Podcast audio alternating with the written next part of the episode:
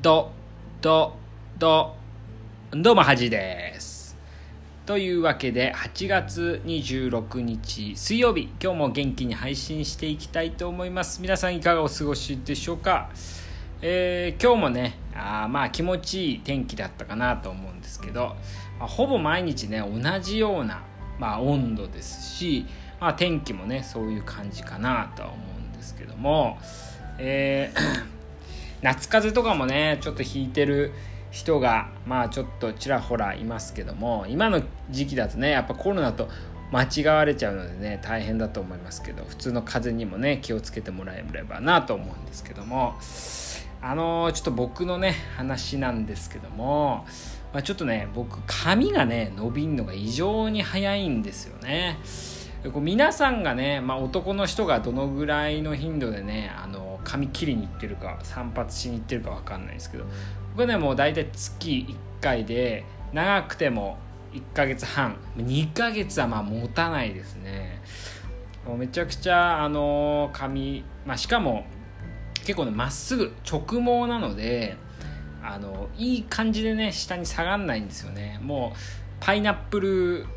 みたいになっちゃうんでまあ大体1ヶ月で切るんですけども今もねちょっと伸びてきてもう暑い暑くてしょうがないんですけどもちょっと髪切りに行くのがねちょっと面倒くさくて切ってないんですけども皆さんねどれぐらいの頻度で切ってんのかなちょっと気にあんま聞かないですからね気になるなとは思うんですけど、えー今日ねあのーまあ久しぶりにまあちょっとまあ外一人でねまあちょっと外食というかねそういうの食べたんですけどまあなんかふとね気になるこれ前から思ってたんですけどあの結構ね大盛りご飯大盛り無料とかの店って多いじゃないですか。あれ大盛りまあ自分がね小食なのもあるんですけど大盛り無料とか飲み放題とか食べ放題っていうのはちょっとやめた方がいいんじゃないかなって個人的に思ってましてまあもちろんねあの店側としてはやっぱ売りにしたいとこあると思うんですけどやっぱりね大盛り無料無料だからこそねやっぱ大盛りにしちゃう大盛りにしたくない人もね大盛りにしちゃう時があるんですよね。でまあただただ太りますよね。でやっぱ生活習慣病にやっぱ近づいていくかなと思いますし飲み放題なんてねあれもう飲み放題がなければあのーなんか高田馬場とかでねあの潰れてる学生とかねあの新宿、まあ、歌舞伎町とかで潰れてる学生っていうのはだいぶ減るんじゃないかなと思いますね。海外だとねほとんど飲み放題っていうのはまないので、まあ、日本人はねお酒弱いのであれなんですけど飲み放題っていう文化もやっぱ結構悪ですよね。でやっぱ食べ放題、まあ、これもねやっぱりこうまあもちろんね安いものをねこう多くね提供するとかっていうのは大家族にはねビッグダディにはねやっぱりあの嬉しい限りだと思うんですけどやっぱりねこう節度を持ってね食べるっていうのは重要かなと思いますね特にやっぱその中で飲み放題ね飲み放題あんまいいことないんじゃないかなとは思うのでもうぜひねちょっと国家の方にはあのーちょっとそういうのもね見直してほしいなとは思いますよね。まあこれはね自分がこう飲ませられたアルコール飲ませられたね僕はあんまほぼほぼ飲めないんですけどもう経験とか踏まえてなんですけどもね。はい。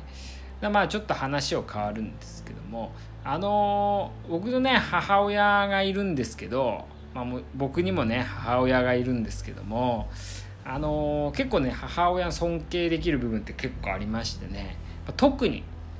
一番すごいなと思ってやっぱサービス精神ね。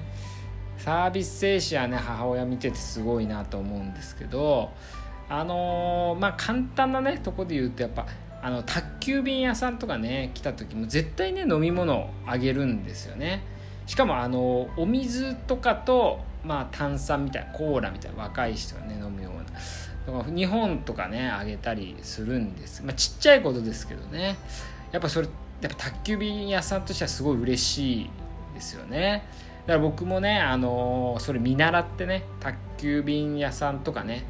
あとまあウーバーイーツのね配達の人にもあのお水ねあげたりするんですけども。まあだからまあそういうのはねやっぱ大事かなとも思いますし。まああとじゃあよく手紙を書く字綺麗でね。手紙もよく書くんすぐちょっとしたことで手紙書くんですけどやっぱそういうのもねすごいなと思う。僕はちょっと面倒くさくてねあんまりそういう手紙書いたりあと字下手なんでねあの何書いていくか分かんないのでそういうことはしないですけどやっぱそういうねサービス精神っていうのはねだから母親がそういうのしてくれたおかげでねそのそういうまあ店員さん店の店員さんとかもそうですしあのまあ母親の友人はね僕にすごい優しくしてくれるのでやっぱこう結局ねそういうものって返ってくるんだなとは思いますね。だからまあ僕もまああのまあ、できるだけねそういうサービス精神っていうのをね大事にしていこうかなとね母親見て思いますよね。うん。まあなんかそうですね。最近ねちょっとふと思いますね。まあ、高校の時からね僕東京出てるので結構離れてるんですけどもね。うん。まあ、ふとね思い出すかなと思います。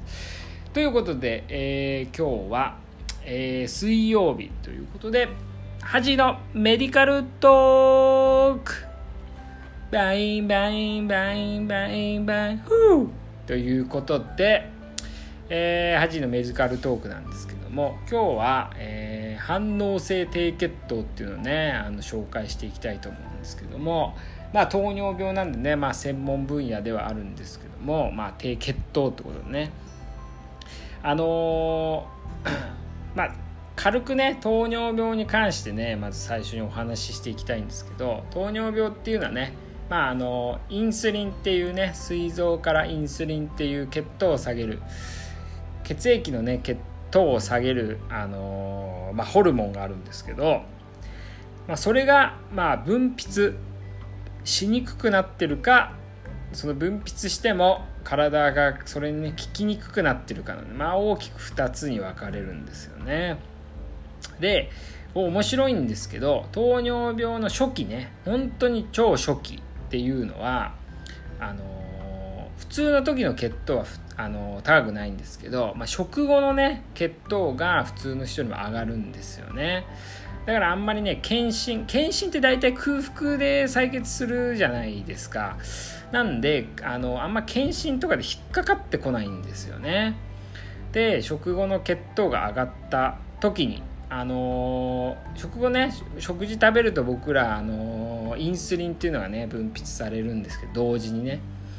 でもあのそのインスリンが、ね、出にくくなるのでその食事食べて普通の人はすぐね30分ぐらいでピークになるんですよ体がね。でも1時間とか1時間半でピークになるんですよね。なのであのインスリンがね結構長い時間あの体にとどまっちゃうんですよ。それで食後結構経った後もインスリンが体の中に残って逆にね低血糖を起こすってことがあるんですよね。それね反応性低血糖っていうんですけどもだからこれ面白いんですけど糖尿病ねこう血血糖が高い病気まあ糖尿病なんですけど本当の初期は低血糖も起こすんですよね。それはまああのまあ、食事とインスリンのこう分泌の差がね時間差が出ちゃうからなんですけどっていうので、あの食事ね食べた後に、まあ、ものすごい眠くなったりとかあとはまあ冷や汗、まあ、食事食べて3時間4時間後ですかね。冷や汗が出るとか震えるとかそういう症状がある方は、まあ、低血糖症状だとは思うんですけどもしかしたらこう糖尿病のね初期かもしれないので、まあ、ぜひねこう、まあ、OGTT っていう検査があるんですけども、まあ、してみていただければなと思いますね。まあ、OGTT って甘いね飲み物を飲んで採血をねあの1時間と30分とか1時間おきにするっていう検査なんですけど、まあ、普通のね入院しなくてもできるので是非してもらえればなとは思いますねだから結構この反応性低血糖今言ったねあの食後34時間ぐらいですごい眠くなったり頭痛が起きたりね冷や汗をかいたりする症状がある方はねあのー、ぜひねその糖尿病あとね家族にね糖尿病の方がいる方はあのー、まあその可能性があるのでねぜひちょっと検査してもいいかなと思いますね。だからまあ反応まあだから結構ね面白い病態かなと思うのね。今日紹介させていただきました。ということで、えー、今日はまあ飲み放題反対の恥の意見と、